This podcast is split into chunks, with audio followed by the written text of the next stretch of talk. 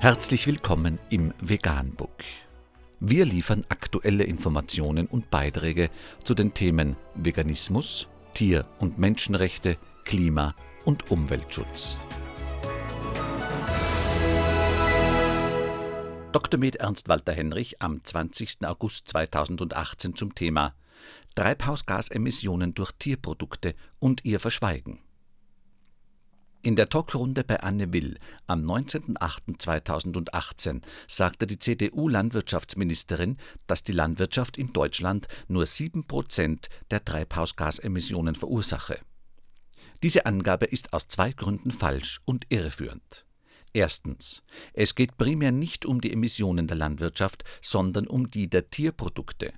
Denn diese Tierprodukte kommen auch von außerhalb Deutschlands und für deutsche Nutztiere wird massenhaft ausländisches Futter importiert mit entsprechend dadurch verursachten hohen Treibhausgasemissionen. Zweitens. Der angebliche siebenprozentige Anteil der deutschen Landwirtschaft an den nationalen Treibhausgasemissionen hat die Ministerin offensichtlich aus den Zahlen des Umweltbundesamtes in den Zahlen des Bundesumweltamtes wurden aber unter anderem folgende Faktoren nicht berücksichtigt, sodass die Zahlen viel zu niedrig sind. Fischaufzucht in Aquakulturen wurden nicht einbezogen.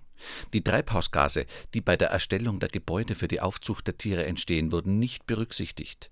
Die Energie, die für die Herstellung, Kühlung, Erhitzung, Schlachtung, Transport usw. So erforderlich ist, ist nicht einkalkuliert.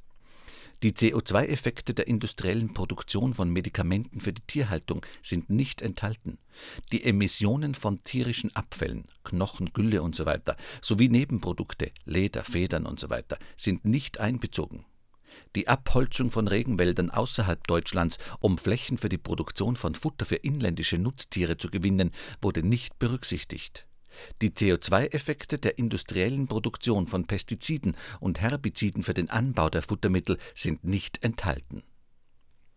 Aus der falschen und irreführenden Behauptung, der deutsche Agrarsektor sei nur für sieben Prozent der nationalen Treibhausgasemissionen verantwortlich, resultieren verheerende Folgen Erstens. Der Agrarsektor und insbesondere die Tierprodukte werden bei der Klimadiskussion meistens wegen ihres vermeintlich kleinen Anteils an den Emissionen nicht oder kaum berücksichtigt.